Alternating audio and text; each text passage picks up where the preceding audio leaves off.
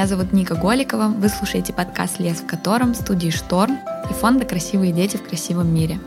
Здесь мы будем говорить о том, как путешествовать, работать, воспитывать детей и просто жить, при этом помогая, ну или хотя бы не вредя природе.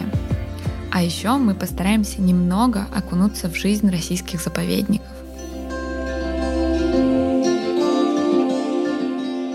Сегодня мы поговорим про лесные пожары. 21 год стал пятым с начала века по площади, пройденной огнем. Тогда в России сгорело 11,5 миллиона гектаров. Власти Карелии с 20 июля ввели режим чрезвычайной ситуации из-за лесных пожаров. Действовать он будет до конца месяца.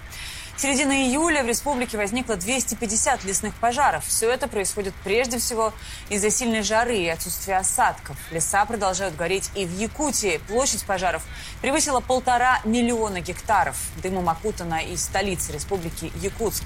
Сообщалось, что дым и смог дошел даже до Сахалина. И тогда же я читала, что прогнозы экспертов и на следующие годы неутешительные. Меня впечатлила фраза, которую я увидела на сайте Гринписа, о том, что каждый год в нашей стране сгорает Германия. Существует мнение, что пожары — это воля природы, и что они могут быть даже полезны лесу. Но правда в том, что в возникновении пожаров чаще всего виноват человек. И они приводят не только к потере леса, но и сильно влияют на изменение климата. Мы записываем этот выпуск в конце мая 2022 года, и сезон пожаров уже начался. Пока что сильнее всего страдают Красноярский и Хабаровский край, но число сибирских пожаров уже увеличилось вдвое по сравнению с прошлым годом. Самый главный такой миф – это то, что в России очень много леса. Это Николай Шматков, директор добровольной лесной сертификации «Лесной эталон». И этот миф поддерживается тем, что если мы взглянем на карту России, взглянем на карту лесов, мы увидим, что формально по карте действительно леса очень много. То есть лесные богатства нашей страны, они насчитывают примерно миллиард гектар. Только 15% от площади лесов охвачено так называемой лесной таксацией. Вот известно, что там растет. На остальных площадях очень сложно сказать, какого возраста леса, каков их породный состав и так далее. И более того, если мы зайдем глубже в проблему, то ученым еще очень мало известно о биологии леса, о том, как функционирует эта экосистема. Лес – это очень населенная экосистема. То, что мы видим, гуляя по парку, большие деревья, кустарники, какой-то там мох, трава, грибы, птичка пролетит. Если кому-то повезет, раз в жизни он лося увидит мельком, или с лисой встретится. Это все даже не вершина айсберга, это снежок, который покрывает, эту вершину айсберга. На самом деле лес полон насекомых, лес полон микроорганизмов, грибов, которые микроскопические грибы, водоросли, всякие малые растения, они все между собой взаимосвязаны. Так вот, я к чему это говорю, что многие взаимосвязи между этими компонентами экосистем, даже многие жители лесов, они ученым неизвестны до сих пор. Особенно это касается малонарушенных лесных территорий. Это леса, которых не проводился еще рубок, которые не рассечены дорогами, линиями электропередач, газопроводов, ветками и так далее. И там природа функционирует вся по своим законам. И эти малонарушенные лесные территории, они стремительно исчезают. По данным Всемирного фонда дикой природы, Россия теряет где-то 1,5 миллиона гектар таких малонарушенных лесных территорий в год. Конечно, это в основном происходит из-за пожаров. Причем малонарушенные территории восстановить невозможно, потому что они слабо изучены, и ученые не могут воспроизвести биологические связи. Леса вблизи населенных пунктов, вблизи дорог, даже и достаточно далеко от населенных пунктов, но куда уходят лесовозные, дороги или линии электропередач, они не такие, как были раньше. Они не природные, они подвергаются человеческому воздействию. И многие из этих лесов больше не в состоянии поддерживать себя в таком виде, как это нужно человеку. Иллюстрацию можно увидеть в любом месте вокруг Москвы, вокруг Санкт-Петербурга, вокруг любого крупного, даже и малого города. Мы едем по шоссе, и мы видим большие участки, либо сухостоя стоят, ели в особенности вокруг Москвы, либо лес, где уже срубили санитарными рубками, потому что он там погиб. Такие проплешины в лесу остаются. Либо это леса, видно, что это лес нездоровый, видно, что это лес поврежденный. И это не случайно, потому что если человек вмешался в жизнь леса, значит, либо он должен отступить назад и дать этому лесу залечивать свои раны сотнями или тысячами лет, либо поддерживать его в том виде, в котором человеку это нужно, эстетически красивом виде или хозяйственно ценном виде. Это значит, нужно осуществлять правильные рубки, это нужно осуществлять правильную посадку, восстановление лесов. То есть человек уже должен активно вмешиваться в жизнь леса. Когда леса полны сухих деревьев, когда от любой искры этот лес горит, и волна пламени, она поглощает там дачи, поселки, какие-то хозяйственные объекты, убивая людей. То есть, вот этот прирученный зверь, он выходит из-под контроля и нападает на своего хозяина, вот если уж совсем образно так позволить себе выражаться. Так вот, заканчивая свою мысль, да, у нас хватает сил что-то взять у леса, забрать оттуда либо древесину, либо какие-то там минеральные ископаемые, которые лежат под этим лесом. А вот потом хорошо этим лесом управлять, восстанавливать, заботиться о нем. Вот тут наши силы, финансирование, усилия людей заканчиваются. И поэтому вот таких измененных, деградированных лесов у нас много, а лесов, которые здоровые, которые там либо малонарушенные, либо о которых заботится человек, очень мало, катастрофически мало. И интересно, что влияние оказывается и на такие как бы сферы, которые... Ну, это нельзя сказать, что вот это прям лесные пожары, да, огонь в лесу, но вот это что-то близкое и подпитывающие лесные пожары. Например, более частые вспышки размножения насекомых. Ну, их так в простонаречии называют насекомые вредители, хотя мы должны понимать, что в природе нет там вредных, полезных, значит, организмов. Они вся часть экосистемы, мы рассматриваем с хозяйственной точки зрения, скажем так.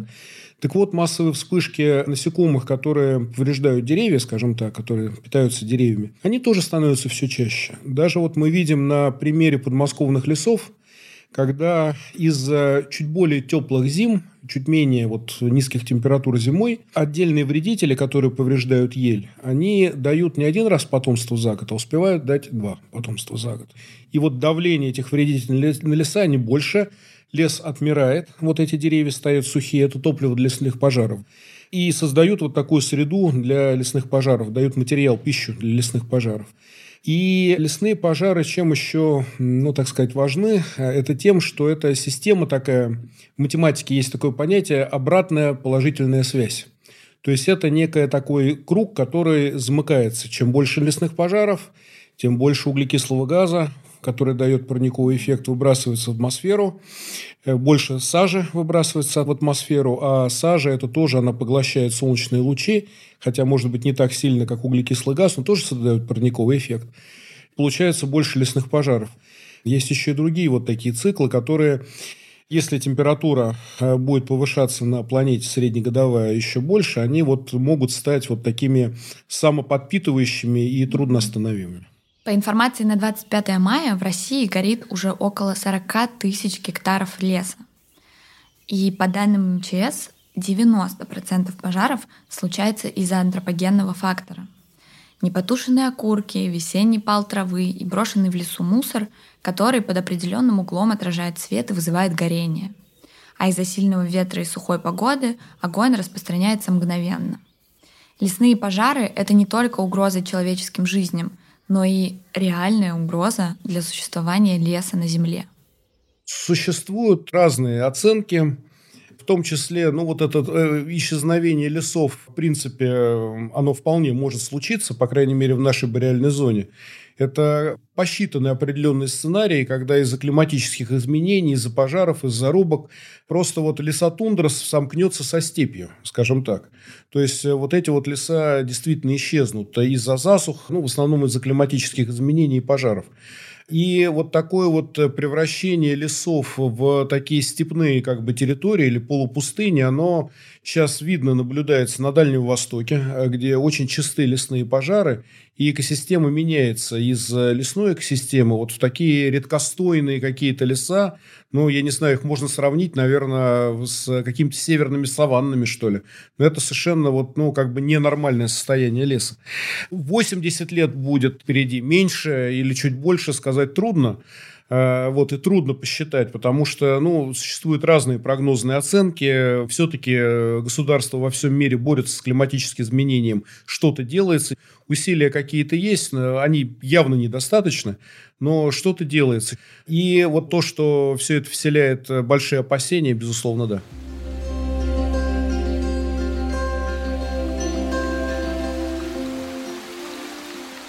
Что большая часть пожаров возникает из-за человека, мне сказала и Рафиля Бакирова, директор Оренбургского заповедника. Прошлый год она вспоминает как самый тяжелый за всю историю своей многолетней работы. Тушить пожары и осматривать территорию заповедника приходилось почти круглосуточно. Побывать в заповеднике наверняка получится не у всех, поэтому я попросила Рафилю рассказать о нем так, чтобы мы могли его представить. Оренбургский заповедник – это самое атмосферное место, на мой взгляд. Это простор, это воздух, это огромный-огромный купол неба. Если днем это синева неба, там облака или не облака, да, пусть палящее солнце или солнечное небо зимнего периода, а ночью это безумно огромные звезды, которые практически лежат на твоих плечах. И это мир, населенный совершенно удивительными существами, огромное количество насекомых, наблюдать за которыми любопытно крайне, огромное количество птиц. Конечно, птицам нужна вода, и их чаще всего можно увидеть там, где вода. Но если в степи наблюдается хоть малейший ручеёк или лужица, конечно, все птицы будут там. А неожиданно может выбежать косуля, совершенно забавные суслики, потрясающие сурки, которые на поверхности Земли живут там порядка 2 месяцев и порядка 9-10 месяцев пребывают под землей. Вот. И все это время, пока живут на Земле, они быстро-быстро там набивают себе щеки, наблюдать за этим совершенно удивительно. Вообще, когда вы видите степь с самым, наверное, гармоничным животным, степным, вот, которого человек лишил, да, своего дома, который человек уничтожил в свое время, это лошади, дикие лошади. Это совершенно потрясно. Вот говорю не потому, что это у нас заповедники, не потому, что хочется порекламировать, да, как-то и что-то еще. Но когда видишь бегущую дикую лошадь, и вот это вот хвост вытянувшийся, да, грива, которая совершенно не развивается, она короткая, потому что в степи тоже трава редко поднимается высоко, она чаще всего такая короткая, и топот этих копыт. Вот то животное, которое должно быть, оно неотъемлемый элемент степи, не знаю, душа степи какая-то. Это нечто. В заповеднике действует программа по сохранению популяции лошадей Пржевальского в России. Это единственный вид диких лошадей, который сохранился в природе, но и он находится на грани вымирания. В заповеднике сейчас живет 74 лошадки, причем 5 из них родились в этом году. И сотрудники ежеминутно следят за тем, где они находятся, чтобы не допустить возникновения пожара рядом с табуном. У лошадей очень хороший инстинкт самосохранения, поэтому они убегают от территорий, на которых горит степь. Но если пожар начнет заходить с 2 сторон, то, скорее всего, животные не смогут сориентироваться и избежать опасности. Безумно тяжело было сдерживать огонь на сопредельной территории. И поскольку это, по большому счету, не наша работа, мы не имеем права тушить сопредельную территорию, к сожалению, к огромному сожалению, потому что останавливать огонь, конечно, надо на подходе к заповедной территории, а не ждать, когда он перекинется. Поэтому мы все силы предпринимали для того, чтобы заставить работать людей на сопредельной территории. Пожар шел, огромный пожар шел, как с Оренбургской области на заповедник, и еще более худшие условия, да, связанные с пожароопасной ситуацией, были со стороны Республики Башкирия. Если лес горит достаточно медленно, если территория, особо охраняемая территория, да и просто территория природная, где лесистые участки, они горят достаточно медленно, можно успеть приехать, степной пожар распространяется с ужасающей быстротой. Он распространяется со скоростью ветра, а это зачастую 20-30 метров в секунду, потому что в степи ветер гораздо сильнее, чем в лесу. Поэтому самым важным, конечно, было быстрое прибытие сил и средств. И вот здесь, на этом пожаре, мы и поняли, мог сгореть весь участок, могли пострадать лошади, все могло произойти. Да, нас что-то, где-то чудо нас спасло, где-то, опять же, геройство ребят, где-то, ну, просто, да, люди помогали. Но если бы у нас на тот момент было бы техники гораздо больше, чем мы имели, то, конечно, скорее всего, мы остановили бы этот пожар быстрее. Подготовка к пожарам идет почти круглый год. Все время, которое пожары не тушат, к ним готовятся. Сотрудники проводят инструктажи, готовят оборудование, а сложнее всего с техникой. Всегда не хватает специальных машин, камер, квадрокоптеров. Добровольцев не набирают, потому что реагировать нужно мгновенно, поэтому этим занимаются специально обученные люди. В прошлом году фонд «Красивые дети в красивом мире» вместе с Оренбургским заповедником запустили программу «Спасем лошадей Пржевальского от пожаров». Этот проект придумался с отчаяния, честно. Это вот я начала рассказывать, да, про пожар прошлого года. Вот мы его тушили, и мы понимали, что приехали бы мы быстрее, и было бы у нас побольше техники. Нет, приехали-то мы быстро, но если бы у нас было побольше техники, мы бы его остановили в первые там несколько часов, и, конечно, площадь была бы не 1500, а там условно 150 гектар. Но не хватает техники, не хватает, и не ежегодно, к сожалению, Минприроды России может выделить средства. И когда я вернулась с пожара, пожар еще шел, просто основная часть его была затушена. Пожар был локализован, говоря языком, да. Когда вернулась в город, нужно было писать отчет, а меня просто взяло отчаяние. Вот как можно отчитываться о том, что вот мы отстояли территорию и так далее, когда понимаешь, что было бы чуть больше техники, и вообще не было бы речи о том, что территория заповедника и нашим лошадям Пржевальского что-то угрожало. Поэтому мы все знаем о фонде «Красивые дети в красивом мире», и пришло в голову, что да, есть, ведь есть программа, которая называется «Здесь и сейчас», и можно попытаться попросить помощи, потому что что делаешь, когда происходит чрезвычайная ситуация? Ищешь, где найти эту самую помощь. Когда я понимала, что середина года, что никаких денег с федерального бюджета не выделят, мы понимаем, что дефицит этих самых средств, и нам, конечно же, их ожидать не стоило. И тогда обратились в фонд «Красивые дети в красивом мире» с просьбой помочь нам. Это была действительно помощь здесь и сейчас. Нам откликнулись просто буквально в течение суток. Но, к сожалению, опять у нас же российская действительность. И мы могли технику приобрести, на которую нам выделили средства, только через аукцион. А чтобы приобрести ее через аукцион, это еще какое-то безумное количество времени. Нужно соблюсти процедуру. В итоге технику мы получили только в ноябре. Но зато в этом году мы готовы. Мы готовы в большей степени, мы в 2 раза больше готовы к сезону, чем в прошлом году.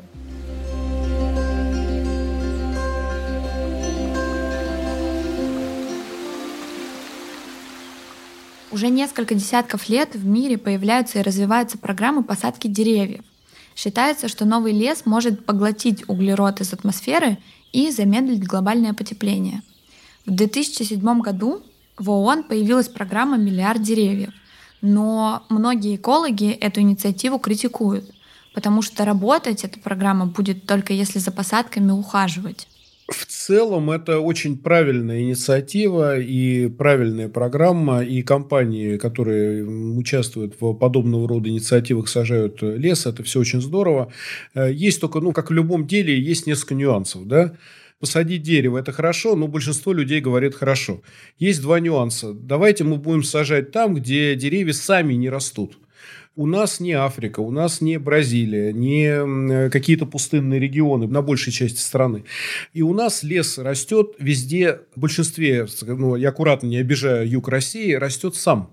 Даже там, где его вырубят. Вот мы иногда едем даже в крупных городах, и старые здания, они, крыши зарастают деревьями. Вы увидите, молодые деревья поднимаются на крышах. Вы увидите, молодые деревья местами проламывают асфальт и поднимаются. И вот понимаете, если мы приедем просто в лес и вырубку очистим бульдозером от подрастающих уже деревьев, которые растут сами из семян, из поросли, от пеньков вырастают стволы, и посадим там деревья и отчитаемся, вот мы поучаствовали в программе «Миллиард деревьев», это будет гринвошинг чистой воды, да? Значит, пробу ставить негде. Если мы посадим деревья, пусть даже вот на такой вырубке, но определенной породы, например, у нас в России очень плохо восстанавливается дуб. Есть такие особенности. Восстановление дуба раньше было связано с крупными млекопитающими, зубров. Зубры у нас исчезли. У нас даже исчезла скотина из деревень, которая почву разрывает, оставляет глубокие следы в мягкой почве, где дуб очень хорошо потом растет. И дуб, естественно, стал очень плохо возобновляться. спрос на древесину дубовую очень-очень высокий для паркета и для мебели и так далее. Вот. Если компания сажает дубы там, да, и ухаживает за ними, или там ели, и потом ухаживает за ними, это тоже хорошее дело. А вот если компания просто вывезла волонтеров, своих сотрудников, устроили корпоратив, посадили где-то деревья, потом забыли даже, где сажали, и они либо погибли, либо заросли кустарником, травой и так далее. Но это все для галочки было сделано. Лес растет долго. У нас лес до такого, ну, взрослого состояния в нашей полосе, ну, в России я имею в виду, деревья растут 60, 80, 100 лет. Это очень большой срок. Но критически важно ухаживать за лесом в первые 20 лет. Тоже хорошая параллель, да, вот мало ребенка, значит, зачать, еще его нужно и родить, его еще нужно вырастить, да, вот, не спихнуть куда-то. Абсолютно вот эта параллель такая, но единственное только, что вот каждодневного ухода лес не требует, но вот когда посадили маленькие, значит, елочки или дубки, обязательно на следующий год надо приезжать их пропалывать. Может быть, даже 2 раза за сезон. Вот первый год, 2-3 – это вот такой критический порог. Вот. И потом надо будет очистить от кустарника, который может тоже там подниматься очень активно на местах этих посадок. Вот пару раз там, в 5 лет приехать, в 10 лет приехать. Но вот до 20-летнего возраста надо вот за собой эти посадки вести. И вот скажите мне, многие ли компании, которые ездят высаживать деревья, они готовы к тому, что вот 20 лет потом будут ухаживать? Вот я в своей практике сталкиваюсь, что мало таких компаний.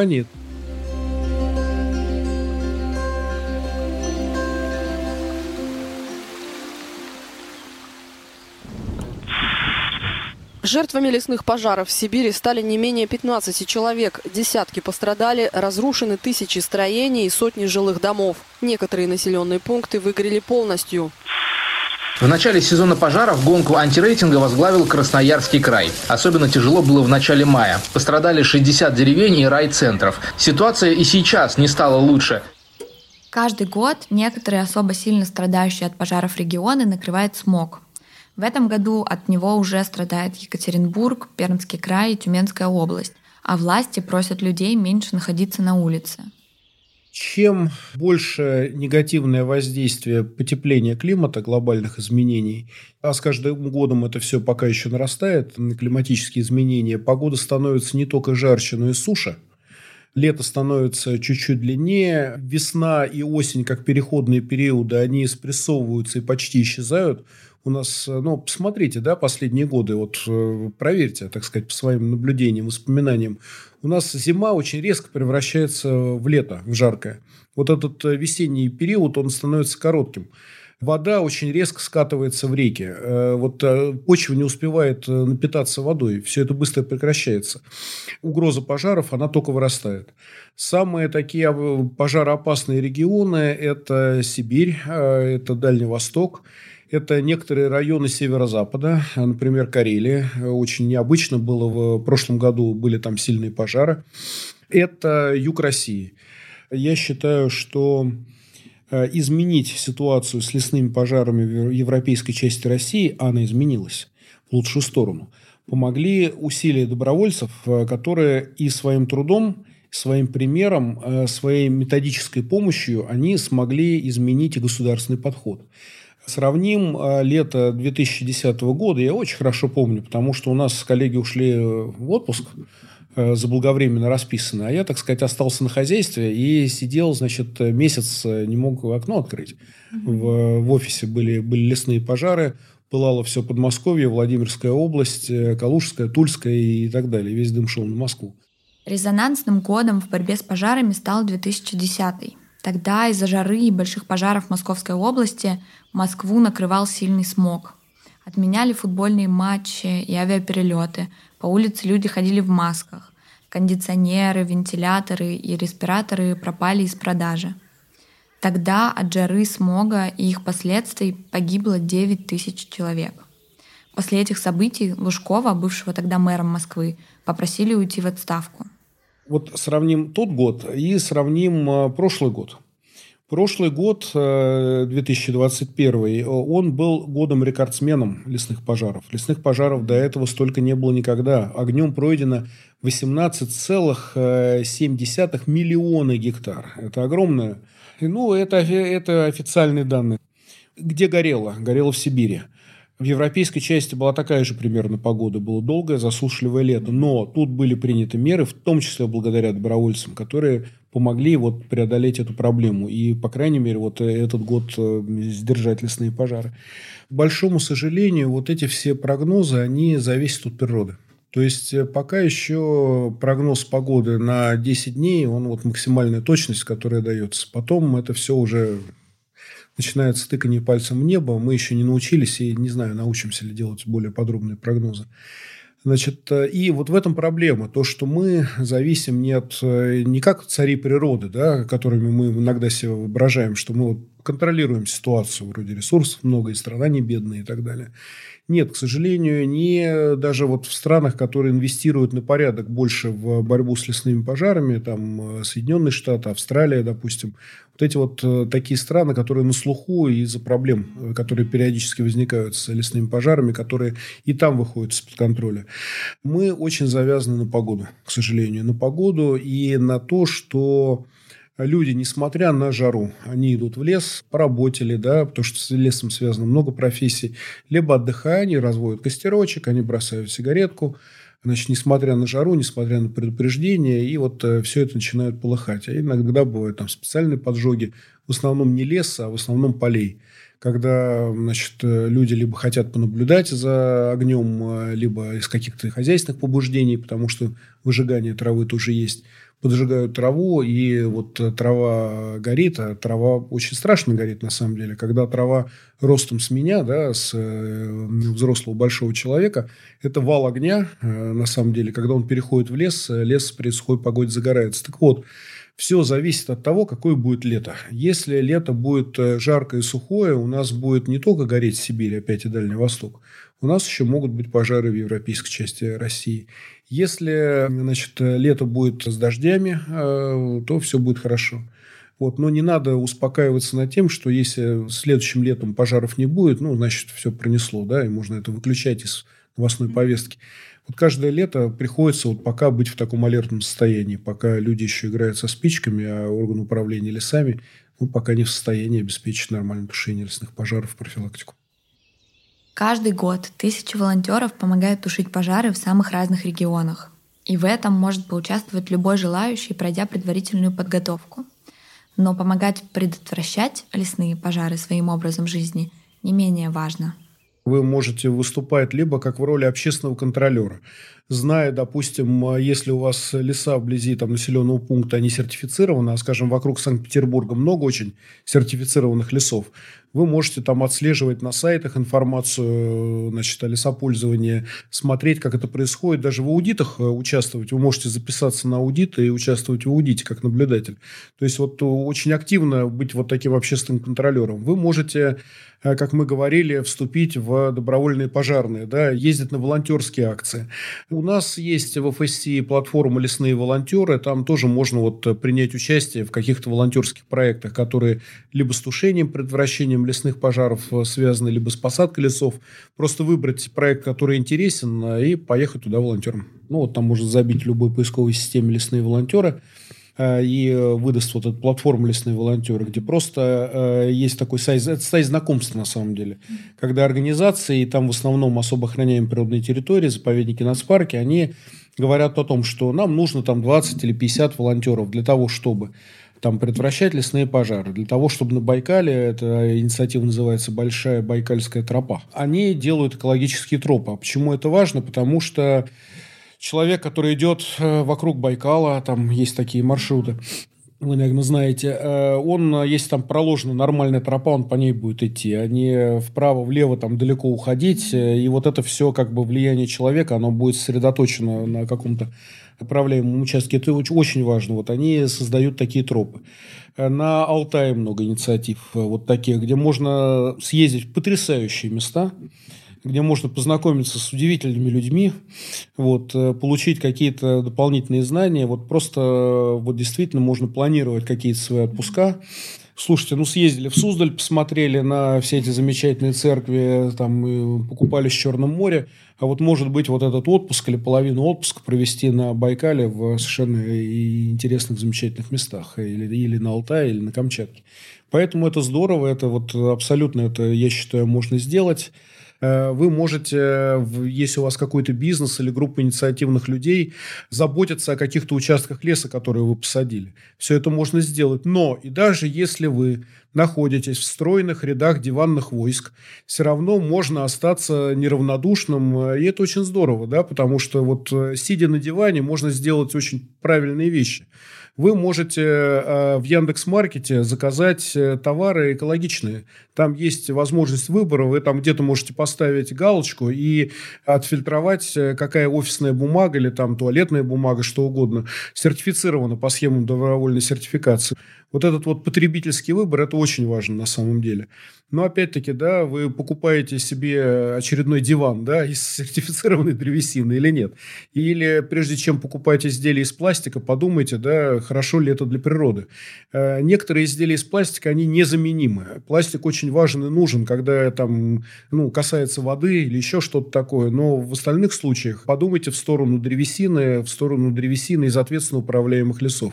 Вот я бы призывал бы к этому. Ну и совершенно простые элементарные шаги, что не выбрасывать макулатуру в общий ящик, да, а в раздельном сборе участвовать, выключать свет и воду. Ну, казалось бы, банальные вещи, уже навязшие на зубах, но если мы этого не делаем, каждая невыключенная лампочка, которая прогорела всю ночь, это вклад в климатические изменения, это вклад в то, что мы лишаем своих детей возможности жить нормально на этой планете.